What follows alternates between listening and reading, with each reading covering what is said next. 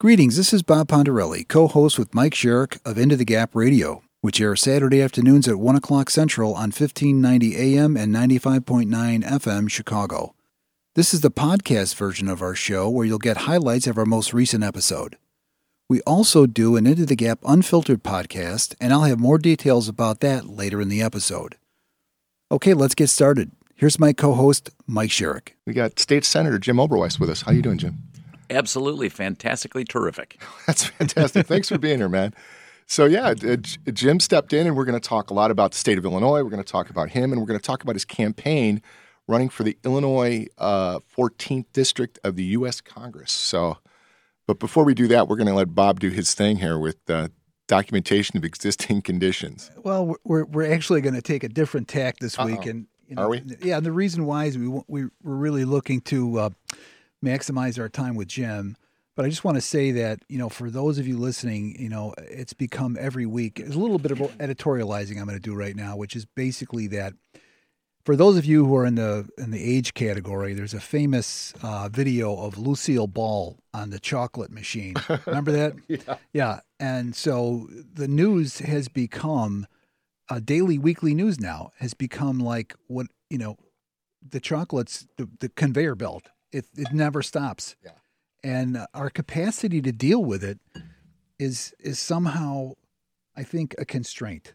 hmm You know, that we we used to you know read a newspaper and have conversations and get the news. Now we've got multiple outlets. Mhm. We got a lot of a lot of noise. Yep.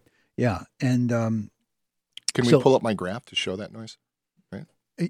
Right, because that's what it's about. right. Yeah. Yeah. Your graph. Say something about that. Well, no, it, it just it just with Moore's law, it's Mhm. there's so much information at it coming, Right. coming at us. We Yeah. we're in a continual state of overwhelm, and what Right. overwhelm means a disempowering relationship Mhm. to uncertainty, coupled with an insufficient structure to fulfill your commitments. And, and it becomes difficult. That's what overwhelm, and that's why so many people are in overwhelm, and that's why everybody. And Mm-hmm. when you're in overwhelm, you get into survival, and that's why everything becomes about them. One of the uh, one of the more scary stories, though, Yeah. uh, that I have on my desktop here is uh, Yeah. it, like a, a University of Michigan. Oh, that's As- the as- bastion of yeah, conservative thought. Yeah, as, University as well right? as as well as uh, what I understand to be 200 schools around the country Mhm. are now uh, basically creating bias response teams. What that? anyone may anonymous may anonymously report anyone who is saying something naturally improper, racist, Oh biased, and the student will be caught, required to take unconscious bias training, and may be expelled. Wow. So now, So that's mind control. well, I mean, if that's isn't- Orwellian, what the heck is? Uh, Mr. Oberweis, do we do we still have the First Amendment? Um, the last time I checked, we still do, I and just- I hope it's still there. I don't think I need to check every day. I'm, So- I'm starting to think we might have to. so, and I actually spoke to someone who was a teacher in Illinois about uh, maybe a year ago now, Yeah. and this person took the te- they took a test hmm to detect whether or not they have an unconscious bias, Well- and and their eye movements actually are used to say, "Oh, you have an unconscious bias because you twitched a certain way." I mean, where does this end? Well, first of all, Where- where- as human beings, we all have bias. absolutely We all have bias. right, Like and we're supposed to pretend that we don't. it- it's nonsense. You like Italian food more than German food, right? I prefer ice cream. Of course you do. Bingo. Yeah, but There we you all go. we all have biases, man. Yeah. There's stuff we like. Who's your favorite baseball team? Uh, I like the Chicago Cubs, but I like the White Sox better when they're playing each other. Of course you. Oh, you like the Sox better When they're playing when they're each playing other. each other. That's Yeah. awesome. And what's your favorite rock and roll band? Oh, maybe Led Zeppelin. Led Zeppelin, right? So Yeah. we all have biases. So you prefer Yeah. Zeppelin over the Beatles, Right. right? Yeah. I prefer the Stones over Yeah. the Beatles, Right. Right? You prefer the Sox over the Cubs. We Right. all. It doesn't make us evil. Right. What the hell? Right. It's insane. Right.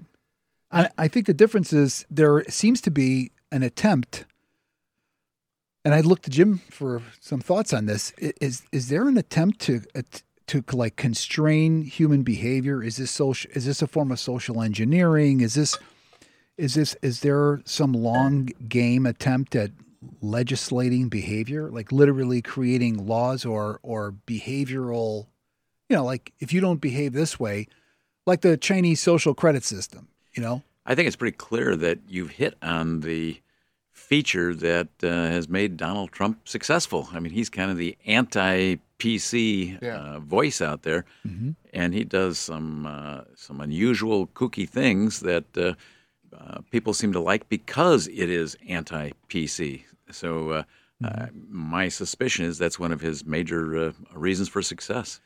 Do, do you think that that Donald Trump tends to uh, has created the following that he has due to his meaning he's willing to be as vulnerable in certain respects he's as vulnerable as the average person on the street like you know we we you know at Thanksgiving we don't always say the thing that everybody wants to hear at Thanksgiving dinner right I, I don't see him naturally as vulnerable though. I, I don't see him being vulnerable.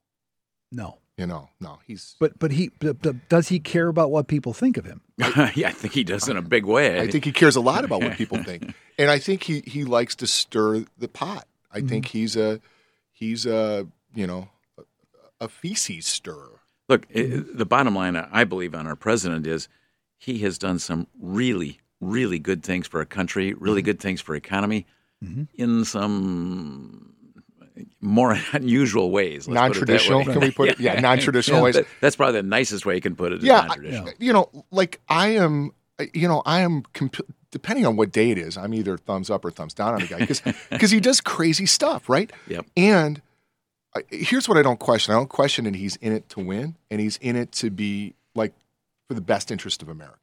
You know, I get that he's a patriot. I Yeah. agree. I I, I would Yeah. say that he's a he would be classified as a patriot.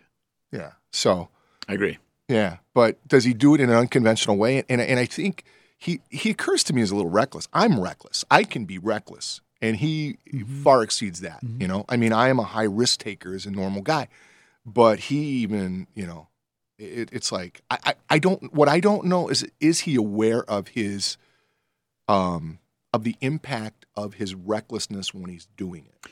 I suspect he is, and, and Yeah. you know he's taken some big risks. Um, if, for instance, in trade with Mexico and Canada, Yeah. um, and he won. He won. That's right. Yeah. If we can ever get the Democrats in, in the House to approve it, but but certainly uh, uh, the new uh, agreement with Mexico and Canada is is a, an improvement for the United States over Yeah. the old NAFTA.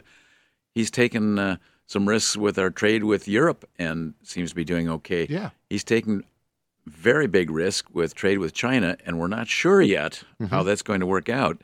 Uh, we may all um, six months from now be pretty disappointed with uh, with that risk if it Yeah. doesn't work out. Yeah.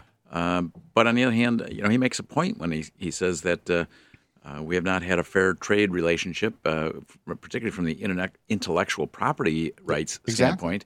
Uh, and up until uh, a few years ago, y- you couldn't have a company operating in China unless you had a Chinese national who had a majority interest in that company. Yeah. Uh, that's very different than the way we treat Chinese businesses in the U.S. So he has taken the uh, the difficult challenge of trying to get a more favorable, more fair uh, trade relationship with China. And if he wins at that, you know, we're going to look back and say, "Holy cow, this guy was brilliant." Yeah. Well, you know, I I applaud the boldness and the courage of it, right? And I, I one of the things I see is very seldom do we have in our political leaders the willingness to do that. Right. You know? Yep. And, and so I really, really applaud that. Most political leaders, once they're in, just want to play it safe so they get reelected. They get reelected. Yeah, exactly. And so, uh, you know, he's in a position that you can only get elected twice. So he's he's playing a big game. And and I I get that he disturbs people, and I get he irritates people sometimes, and I get he says things that are, so what? Get over yourself. you know? And, and by the way, I think that's what you're talking about is a, is a good argument in favor of term limits. Yeah. In the case of the president, you know, you got two terms. That's it. We all know it. Yeah. But w- we should have an eight-year or ten-year time limit, or, or twelve-year for the U.S. Senate. Maybe uh, again term limits there, because when people are term limited, there, there's much more of a tendency for people to be willing to vote in ways they believe are good for their country and their state.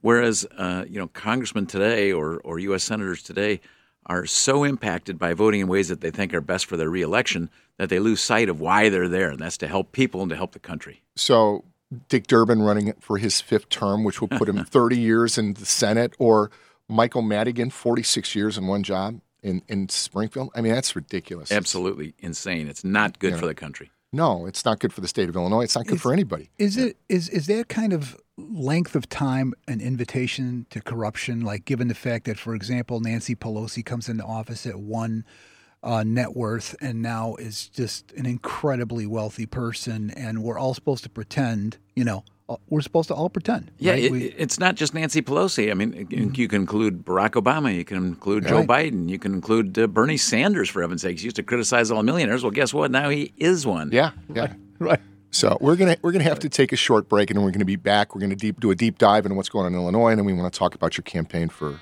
for Congress. You're listening to Into the Gap, the podcast, where we bring you highlights of our weekly radio show, which airs Saturdays at 1 o'clock Central Time on WCGO AM and FM, Evanston, Chicago. We also recently introduced the Into the Gap Unfiltered podcast, where leadership, lifelong learning, and critical thinking are leveraged in the service of freedom and liberty. Find it, rate it, and subscribe to it on iTunes, Google Play, Spotify, and Stitcher. The latest episodes of that podcast, and this one too, are available on SoundCloud at Into the Gap Media and on our website, intothegapmedia.com. If you'd like to get in touch with questions, comments, or to inquire about sponsorship opportunities, please email me at bob at intothegapmedia.com. Let's go back to the show now. Here's my partner, Mike Sherrick. Jim, thanks for being here again. Um, for people that don't know you, why don't you give us a little background about who you are, where you grew up, where you're from? Sure. Uh, I grew up in uh, Aurora. I've lived that in that area my entire life. In fact, I've been in the same house for the last 42 years. Oh my goodness, that's awesome. 30 of which it was considered Aurora, and it's now Sugar Grove. I didn't move, but they changed post offices. I mean, let me tell you, that made quite a mess at uh, Christmas time. I was going to say the Christmas cards. It's got to be a mess. That's awesome. It, it was indeed. Um, I went to uh, Marmion Military Academy, Yeah. Uh, went to the University of Illinois, uh, graduated with the most worthless degree possible. what philosophy? No, worse. What? Political science. Oh my god! but fortunately, I had minors in math and uh, in economics and finance, which were a lot uh, a lot more valuable. Yeah. Uh, and later got an MBA from the University of Chicago. Yeah. Uh, I actually started. Uh, my first job was as a teacher in I was Aurora. I, I was going to ask you about that. I told Jim that. I mean, uh, Bob that today that uh, I found out you were a teacher. Yep. What was that like? That had to be incredible because it was it was the 1970s. Was Yeah, it it- early 70s? Actually, it was 69. And Wow. I had uh, a, great education myself, Mm-hmm. and I hope I taught the kids something besides, but I learned a lot. Yeah. Um, it, it was a good experience, and uh, uh, it taught me to be able to stand up and talk in front of people. And uh, I was probably a little bit shy before that. Marmion didn't have any speaking classes or anything like that, so it was it was a good experience. Uh, I'd like to say, and, and, and by the way, I got hired almost as an accident. I was uh, working for Oberweis Dairy for that summer as a summer job, and I was delivering a uh, a milk bid to one of the schools, and I jokingly walked in and said, "Hi, I'm a teacher looking for a job." Well, at that time they had a shortage. The, the principal rushed out from behind us. Hey, come back here! I need we need a teacher. This was like July or August. We need one back. You know, uh, and I ended up getting hired, uh, perhaps not because I had the best cred- credentials. I didn't have teaching uh, credentials, but I was uh, fairly good sized and fairly strong. And uh, uh, the other person competing for the job had a master's in education, but uh, uh, was smaller. And, and I think they were afraid that the kids could push him around. They didn't think they'd push me around, so I got the job. That's awesome. It was uh, it was it was interesting. Yeah. Then I uh, later uh, I decided to go into the securities business and started a brokerage firm, uh, a money management company, and a family mutual funds. And I thought I did a terrific job by building it up from zero to a billion under management. Wow. Turned it over to my son Jim uh, some years ago, and he's now over three billion. So. uh, so he's done okay. I'm delighted to say he's done better than I have. So That's it fantastic. was- yes, that was great. And, and I decided not to go into the dairy business because I had an older brother, John, who uh, uh, was eight years older than I, and he went into the dairy business. I didn't want to be little brother Jim. That's why I went into the securities business. yeah. But about uh, 25 or 30 years ago, he had a stroke and was unable to continue in the business. So I bought the business at that time. Um, and it had just one ice cream store and a small home delivery business and about 50 employees. And today we've got about 1,200 employees and uh, 43 ice cream stores. So we've had good period of growth. And my other son, Joe, now runs that business so that I'm free to uh, spend some time trying to save the state of Illinois and uh, uh, our country from uh, some directions that I'm concerned about. Yeah. Well, let- let's let's talk about that. So, exactly. Where do you want to go? Do you want to go with the running for Congress first? Or you want to talk about the state of Illinois first? I, would like to. I'd like to hear the concerns you have about you know like what are your major concerns actually. Well, if you're talking about Illinois, the major concern is the incredible unfunded pension liability that we have, yeah. uh, the uh, the fact that we've run consistent uh, uh deficits, and the fact that instead of dealing with those deficits by controlling spending, we try we uh, the other side of the aisle, the Democrat side of the aisle, tries to mm-hmm. deal with by increasing taxes ever higher. Today, uh, Illinois is probably the highest taxed state in the nation if you include property taxes, which alone are among the highest. Yeah. And you add to that uh, a fairly high income tax rate and fairly high sales tax raises, uh, rates. Let's not forget the gas tax. Yeah. the last well, yeah, the last one. The gas tax was just doubled, but uh, quite yeah. frankly, it's still that's in the not too far out of the norm range for okay. a lot of other states. But okay. but yes, it is a doubling on top of all the other taxes. But uh, we're going to get out of this, uh, according to our governor, by uh, now having new taxes on. Uh, uh, marijuana, by having new taxes on sports gambling, by having new taxes on anything that moves, tax it. Yeah, casinos. Sure. Yeah. Yeah, I I, I listened to Lori, a little bit of Lori Lightfoot, and she was counting on the savior for Chicago was going yeah. to be a casino in Chicago. Yeah, so, right. Yeah. So, what is the way out in, of Illinois, uh, other than driving north to Wisconsin or west to Iowa?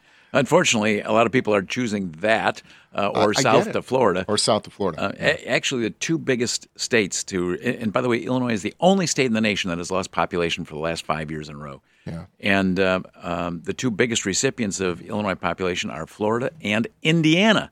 Uh, some of the Democrats would like to say, well, they're going to Florida because of the weather yet. Well, they, how about Indiana? No, they're moving right across the, the right. state line to That's like towns like St. John and, yep. and uh, Munster, places exactly. like that, which exactly. are you can't believe the building that's going on over there. Exactly. You know.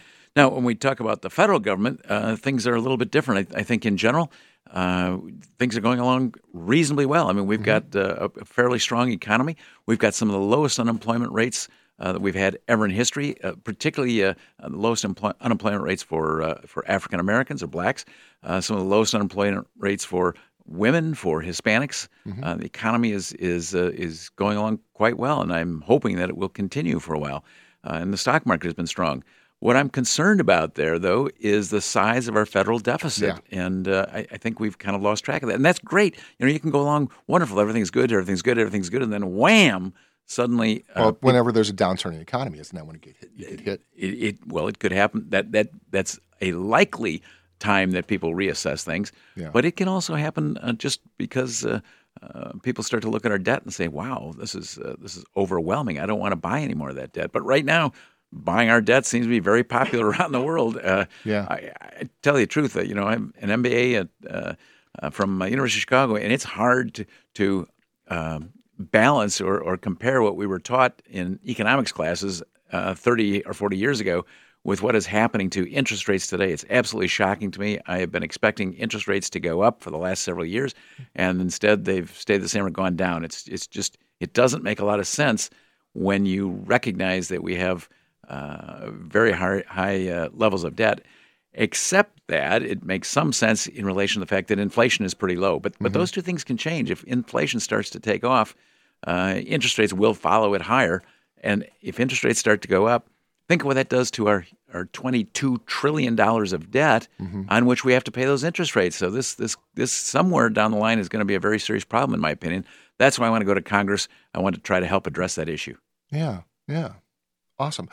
What, what, do you what do you think are some of the, the steps that need to be taken to address the debt issue?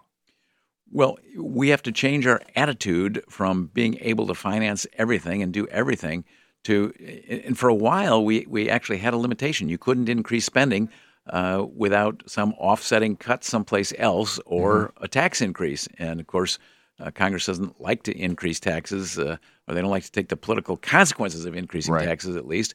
Uh, and they also don't like to cut spending. So that was sort of a, a governor limitation on our, our runaway spending.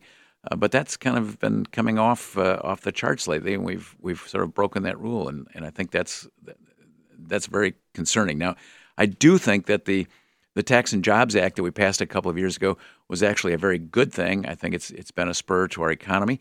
Uh, but the biggest positive about it that that people didn't seem to want to talk about when it happened uh, was the fact that uh, we stopped losing corporate headquarters to other countries. We were Mm-hmm. losing corporations left and right through a process called inversions uh, uh, to uh, to many other lower tax countries because we had the highest uh, corporate tax rates in the industrialized world. Well, now we're we're in the middle of the pack. We're not only not losing, any, there hasn't been a single inversion, to the best of my knowledge, since that bill passed.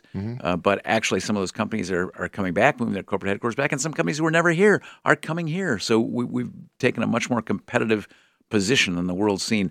That's the good that the bill did. Did it also bring down taxes? Yes, it reduced taxes for uh, approximately 65 or 70 percent of Americans and only increased them for maybe 10 percent, um, typically in the higher tax states because of the salt limitation. But but on balance, this was a very good thing for the country. Okay, cool. Cool.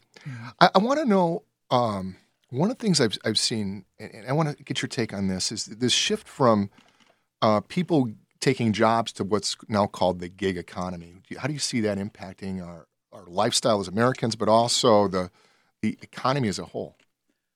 Well, um, we have had a situation where we've had some government rules and particularly union rules that have made it difficult for certain companies to uh, uh, have the flexibility uh, in labor rules to respond to changes.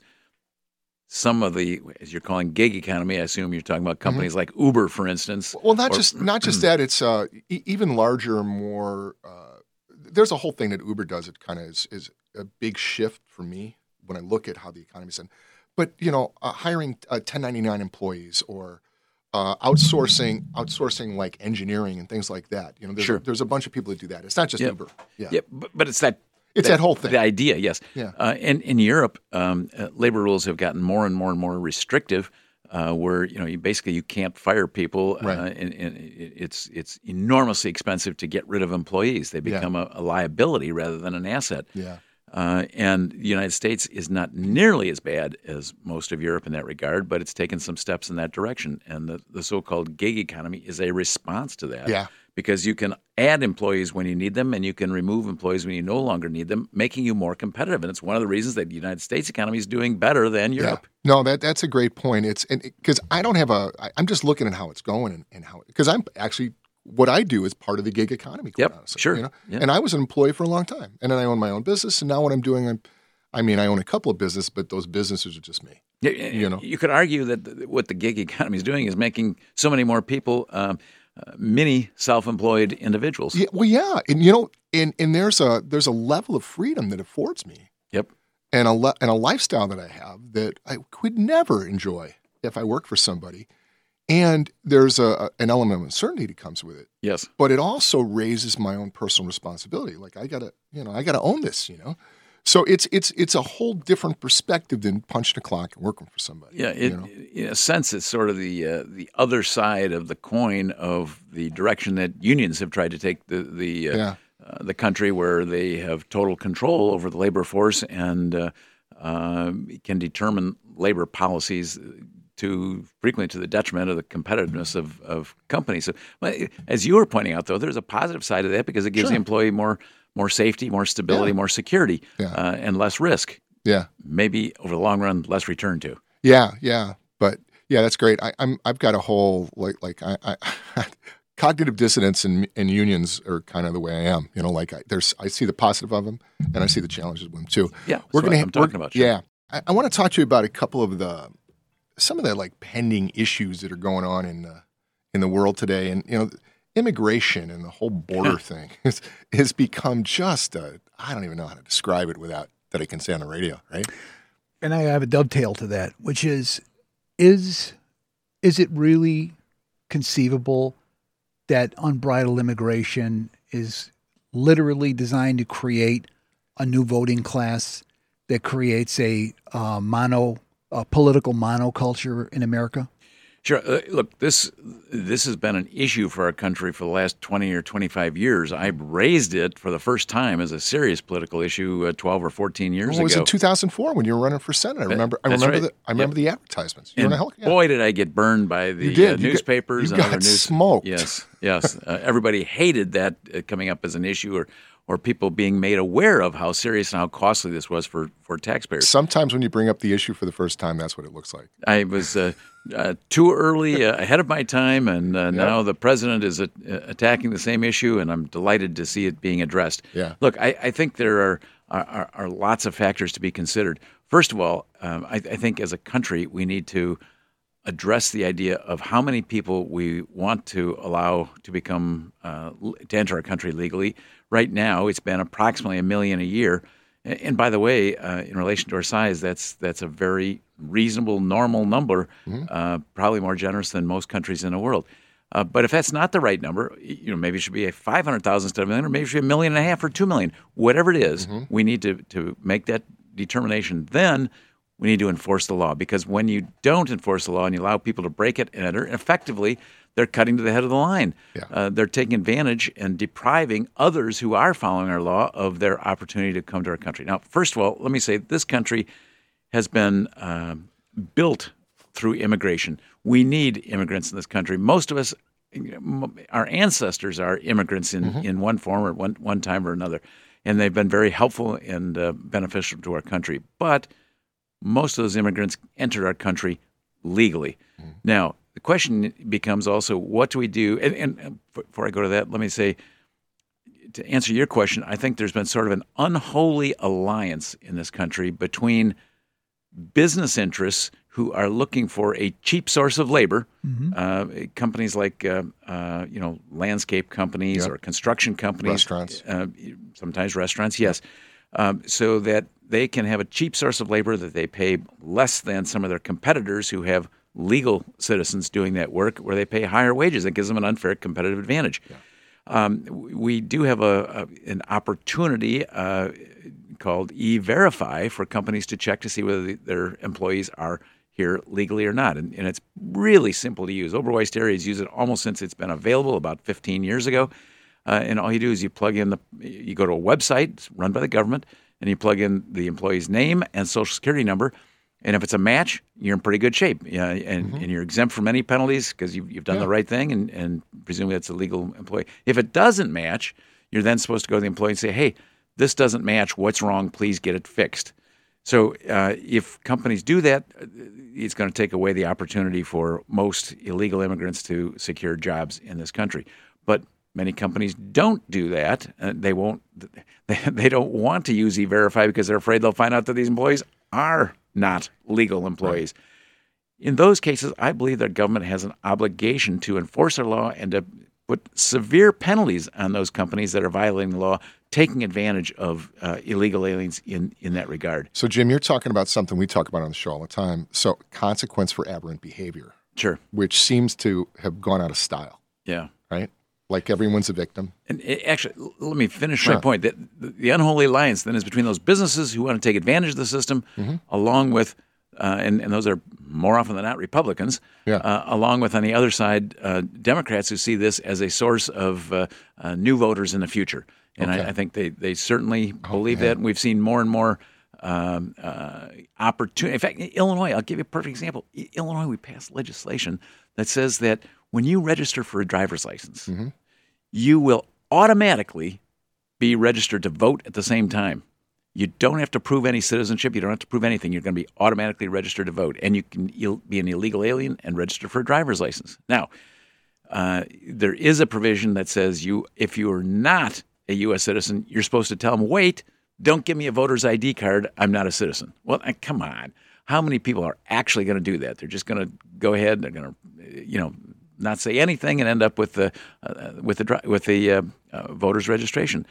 That to me is a problem because we should only have American citizens being allowed to vote. Yeah. I, that's Absolutely. what I thought the law was. Was it American citizens? Yes, were. that is the law. But I also explained why that my law God. is not effective. Oh my God! Here's a question I have dovetailing again on that, even which is minimum wage, right? Sure. And that uh, Trump folded on minimum wage, and is that? I mean, how could that possibly be beneficial uh, to a, a, an economy that is, wants to grow. How how does that work? Well, or not? Look, one can argue that uh, uh, we shouldn't have any minimum wages at all because the economy should determine that. Supply and demand of labor should determine that. Mm-hmm. But to be honest with you, I, am not too concerned about reasonable minimum wages. In fact, I will tell you, I actually sponsored legislation uh, a couple of years ago to to raise the minimum wage in Illinois to nine dollars an hour, which I think is reasonable. Um, but going to fifteen dollars an hour is market distorting. Yeah. And quite frankly, if you're someone who's working, first of all, understand minimum wage jobs are meant to be entry level jobs. They're not meant to be the job that's going to feed a family of four for the rest of their life. They're, Right. they're, they're, they're an opportunity for kids to come in to learn how to to work and to learn how to be responsible for their job. So so that's the, the whole purpose. Now, if you're a minimum wage worker, and we have a fifteen dollar minimum wage, and you keep your job, this is great because you just got a nice raise. Mm-hmm. But it also means that there are going to be an awful lot of people who are going to lose their jobs. There are going to be an awful lot of people who are not going to have an opportunity to get that first job that would have otherwise. And I think that's very bad for the economy. It's very bad for the country. And I would mm-hmm. oppose those those types of market distortions. Mm-hmm. Jim, I'll give you an example of like real world impact and the minimum wage thing. So I'm on the board of directors at the Pav YMCA in Berwyn, right? Mm-hmm. So it's in Cook County. And they Yep. they went into the whole Cook County minimum wage thing. So the minimum wage in Berwyn right now is 12 bucks an hour. Yep. Uh, I forgot what the number of part-time employees is, about 130, mostly kids. Yep. And the impact on the one dollar an hour raise is about one hundred and thirty thousand dollars a year to this to the uh, to the Y. Mhm. And I think our budget's right about a million, a million two. Yeah. So that's a significant impact. And and so what's got to happen is there's there's actually the removal of some programs, Sure. the limiting of some services, which are vital primarily for the elderly people in the community, which Berwyn is, is kind of this bimodal community with a lot of old people and a lot of real young families. Yep. You know?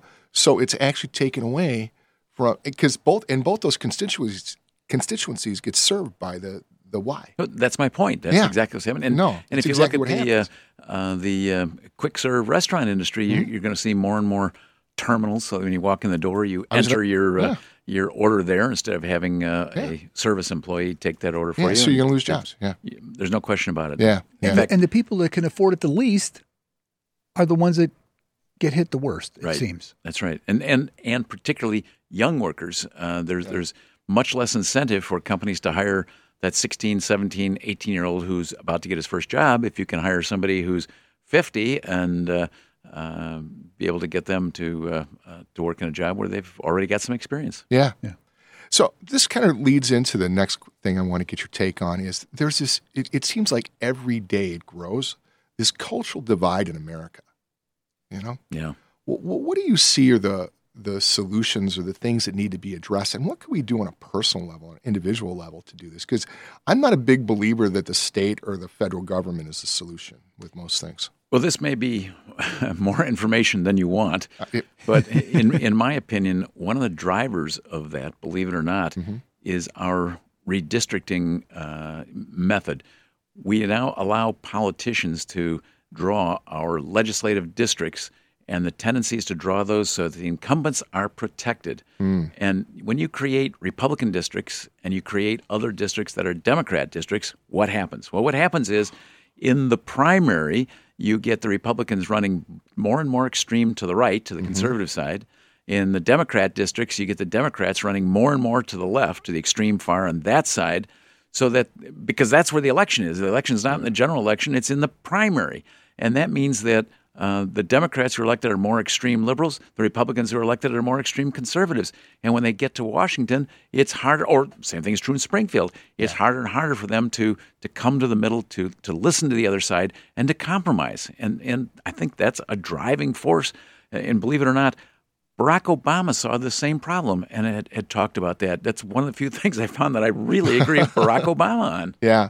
I you know, I didn't even think about that. How redistricting I thought it's a fantastic insight. Yeah, I how that actually because what it does, it doesn't provide if if everybody, it, it actually creates more of the tribalism. Yes, So- exactly. and and there isn't the discourse and the open conversation and the and the really getting over there and understanding their position. yes. I would love to learn how someone who sees things completely different than me sees them, so I can understand because it makes no sense otherwise. There, there are some states that redistrict in different ways, uh, where they have computers draw them, or they try to protect county lines or, or city integrity, which to me makes all kinds of sense. Then you got the federal government saying, "Well, wait, you've got to be when you draw these districts, you've got to protect minority groups. You have to draw Yeah. in Illinois. You've got to draw a certain number of districts that protect uh, African American voters. You got to draw a certain number of districts that protect Hispanic voters, and, and that's when you start to get some of these strange drawing lines.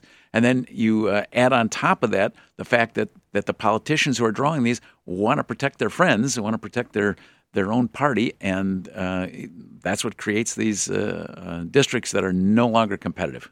How much do you think it has to do with, like, for example, uh, the Japanese relative to American cars many years ago, right? yeah. Where, it, in other words, and I'm, I'll frame it like this: it's not enough to compete; you want to destroy your competition, Ra- rather than finding out like what. How you differentiate yourself from your competition? There's this attitude to annihilate the competition. I mean, are we are we in some kind of end game like that at this point? Because you know, like, is that where? Is I, it, I don't know. That's a that's a, a little different twist on it that I, I guess I hadn't thought it in those terms. Mm-hmm. It's it, it would seem to be that this redistricting and demographics is destiny and all this information now that that data is a currency. Like no question about that. That's, country's definitely the world is definitely going that way. right, right, and it's just like a manifestation, maybe. Yep. So we're going to have to take a break. And when we get back, I really want to get into the Illinois 14th District and your race with. Uh, Oh, great! I do too. Yeah, that's why you're here. So thank you. That's what we're going to do. Thank you. Bob Pontarelli here, and I want to thank you for listening to this podcast. We'll have more Into the Gap episode highlights after a short break. Into the Gap is on a quest for bringing self knowledge right up against the glass of the great display window of life. We're also on a quest for advertisers to support this podcast, our weekly radio show, and our unfiltered podcast. If you'd like to get more information and inquire about rates, please contact me at bob at intothegapmedia.com. Ecotech Pest Control is a local family owned pest control company located in the Chicagoland area. We aim to provide environmentally responsible, effective pest prevention and elimination to our clients, following the principles of integrated pest management. From bedbugs to roaches, from silverfish to rodents, whether residential or commercial, Ecotech Pest Control will get the job done. Visit our website, ecotechpestcontrol.com, for a free estimate or call us at 773 570 0070 to schedule your service appointment today and tell them Into the Gap sent you. This is Into the Gap, the podcast, where we bring you highlights of our radio show, which airs every Saturday at 1 o'clock Central Time on WCGO AM and FM. We also recently introduced the Into the Gap Unfiltered podcast, where we pack the current cultural narrative into a sausage grinder of critical thought, and where whatever enters that sacred hog casing gets served up hot and juicy on a platter of freedom and liberty. Find it, rate it, and subscribe to it on iTunes, Google Play, Spotify, and Stitcher. Our latest episodes are also available on SoundCloud at Into the Gap Media and our website, intothegapmedia.com. Okay, back to the show now. Here's Mike. So, Jim, why are you running for Congress? Yep, um, Mike. What we were talking about earlier is, Yeah. is my concern over the uh, uh, the way that uh, we apply economic policy, the way that we have, have been generating very large budget deficits, and my concern that uh, we effectively have runaway spending that has to be brought under control. And uh, my opponent, uh, the Underwood uh, Pelosi philosophy is uh, just keep Let's on, not leave out the squad, too. yes, Oh, boy. right? Yeah. Um, absolutely. She has she has the most extreme liberal voting record of any member of Congress, even more extreme than Nancy Pelosi, which is just shocking. It's hard to believe. And that's a study done by UCLA, not by a conservative organization, by the way. Yeah, no, it's pretty remarkable. Uh, I, I told you one of the reasons I was interested in bringing you on is I supported Lauren. You know, I know her, I met, met her ma. Shame you on you. Huh? I know, I know.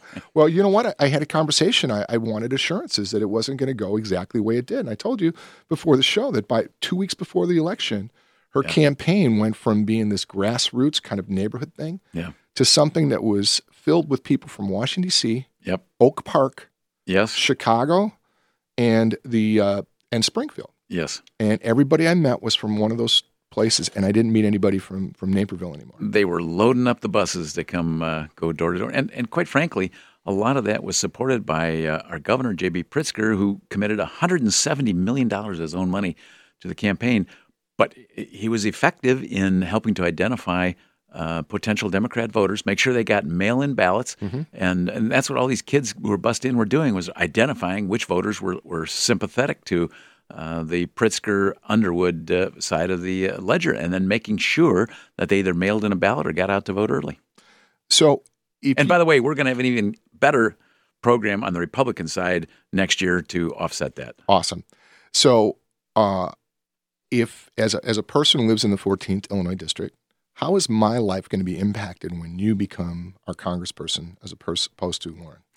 Well, I think number one, uh, as a state senator, every single request or uh, piece of information that our constituents have sent, we've tried to listen to, to read, and to respond to mm-hmm. wherever possible. Uh, I will try to take that same uh, initiative to a congressional office and do the best we can to respond to to concerns. Now, that doesn't mean that uh, just because somebody says "I want you to do this," that we right. therefore do no, that. Absolutely. But we certainly listen to it and pay attention to it and try to respond in a in a reasonable fashion. And if we differ, we try to explain why we differ and what our, our opinion is. And I believe that that would be useful. I, I think you even mentioned that you'd had some problems in getting responses from. Uh, uh, congressional offices in the past. Yeah. Uh, I hope that we can do better than that, and I hope that we can set the direction of the country to continue it forward with a growing economy uh, so that our deficits don't continue to spiral out of balance. And I, th- I think we need to look at wherever there is uh, uh waste, and there's plenty in the federal government, and, and wherever there's fraud, that we attack that to uh, to rid the economy of those costs. Excellent, excellent. You got anything, Bob? No, I'm fascinated. yeah. with you. No, no, I, I, think it's I think it's great. I, I I, am just I, am you know I'm sitting here and having this conversation with you, right? And and I'm just inspired by the common sense approach that you bring. Well, thank you. I appreciate that very you, much. You know, I mean, that's what I. That, that, you know, I, I, didn't know you before, and I, you know, I just saw a couple ads before, and I read about you, but I, I didn't know you, and and you're like the normal common sense guy, and um, Mike, let me tell you one sure. of the things that I've learned in my seven years in Springfield. Mm-hmm there, there is a very big difference between two groups of legislators. I, I think most legislators there mean well, mm-hmm. um, but there's a group on one side, and there are some Democrats in that group and Republicans mm-hmm. who've had uh, a business life, a business experience before yeah. being elected. And then there's the other side uh, who've done nothing except be involved in government for their entire lives, the, yeah. the career politicians. And those career politicians may have every good intention in the world. They believe they were elected to try to uh, do good things for their constituents, right. to get more government money, to get more government pro- programs. But what they lack is a, an idea of prioritization, an yeah. idea of uh, if I spend uh, an extra million dollars there, it has to come from somewhere. Somebody's going to pay that. And yeah. we have to balance those two things together. Whereas those on the business side, they instinctively understand hey, uh, we, we have to look at prioritizing. We can only do the, the top six things. Right. That's all we can afford to do. On the other side, the, the, they believe there are 15 things and we're going to do every one of them. And somehow they'll find a way to pay for it. You, yeah, go ahead. Well, I was going to say, how much of, okay, we're talking about now leadership, right? And this is more of like a, a top down scenario. What about where the culture seems to be going and how the culture is, like Mike mentioned earlier, you know, bifurcating in a way on one side, right? But also, there does not seem to be a rich civic involvement. Uh, c- civics was removed from the schools many years ago, right? Yeah. So you know we're we're a consumer society and replaced we're, with LGBTQ history. we're we're a transaction based econ, uh, you know, culture in a in a manner of speaking, right? What do you think the let, yeah. let, let, me tell you one other thing that I've learned mm-hmm. in relation to that yeah. by my years in business. Mm. Uh, I can be at the top of that company and I can say, "Do this. This is what I want." And yeah. guess what? There's some uh, some motion in that direction, but it's not heartfelt, and frequently it will fail. On the other hand, if we listen to the people who are working on the project and understand things, and you can get them aligned to work together uh, things can happen wonderfully. a quick example at Oberweis Dairy, uh, we decided a number of years ago that we wanted to, uh, that our facilities are, really busy at night, but at noon, there's nobody there. So let's try to use our real estate in another way and let's add perhaps, my idea was uh, sandwiches and, and salads burgers. At, at, noon. Not burgers. Not burgers yet. Huh? Set, well, oh. My idea was yeah. salads and sandwiches. So we put together a team of employees and said, let's develop a, a salads and sandwich concept. They came back a few months later and said, Jim, um, you know what? we really think burgers and fries would be better because there's more national demand, there's more interest in that, better growth opportunities. And now I'm stuck. Okay, I'm, I'm thinking, hey, salads and sandwiches would be uh, very healthy, and it would kind of Right. temper our uh, our very rich ice cream. Um, so I have a choice. I can say no. I want salads and sandwiches. Go do it. In which case, it would they'd make an attempt at it, but probably wouldn't be totally uh, uh, 100%. Or I can say, okay, you guys said burgers and fries. Now you better make it work. And they are fully invested in that. They go after it enthusiastically, and that's the decision we make. Well, the same thing is true in government. You have to bring people together. I, I can tell you when I got to Springfield, um, one of the things that I looked at was our, our speed limit, uh, which was 65. And there had been four attempts in the past by both Republicans and Democrats to change it to 70 that had all failed. I was mm-hmm. able to, to, to bring Democrats and Republicans together by mm-hmm. going around talking to them individually, getting more sponsors in the bill, and we were able to pass that bill, which is just a common sense bill. People were driving that faster, faster anyway. Mm-hmm. Uh, I don't like laws that people ignore. I, I think either you enforce the law or you change the law to make something that that, that Oh, my God. Same thing is true with them. It's the That's same thing pretty with immigration. radical. Yeah. It- Yeah. It's the whole same concept. Yeah. So um, that's what I can bring to Washington. I'm willing to listen to the other side. I'm willing to compromise with the other side as long as it doesn't violate my principles Right. and try to find common sense solutions. Yeah. Do you do you think the future is is is this one to one? Because this is how Mike and I look at the show. We look at the show as you know you're obviously speaking to one person, but our- our ability, or we still have a capacity to speak to one another on a one to one basis and build consensus this way. I mean, is it? Is Well, I hope you're not speaking just one to one. I hope you're speaking to thousands of people out there listening right. to the show at that We've time. got a few thousand people listening. We think. Yeah. Yeah. But but yeah, I think uh, you have to be willing to listen to the other side and try to understand the other side. yeah. Jim, it's been so cool having you here. Would you consider coming back? I'd love to. And this is Yeah. great fun as far as I'm concerned. Yeah, excellent. Because Awesome. Thank there's some some unfinished topics we want to talk about, particularly the uh, the, the Democratic Party in Springfield, run by a particular despot. But uh, I also didn't didn't really get to finish, and I don't know if I got time Yeah, or not to yeah. talk about. Uh, oh, Same thing on solution for the illegal immigration problem. I think we need, again need to compromise. Yeah. We got all these kids who came here illegally, who've grown up here, who've been here for a long time, uh, who consider this their country. Um, it- we shouldn't punish those kids for the sins of their parents who brought them here illegally. Thank you. Uh, we should find a way f- for citizenship. But on the other hand, the compromise. we compromise. got to go. Okay. Thank you so much. I'll much, come Jim. back with Thank the you. rest. Excellent. Bye, everyone. Please allow us to thank you for listening to this show, as we are only too aware that your support makes it possible.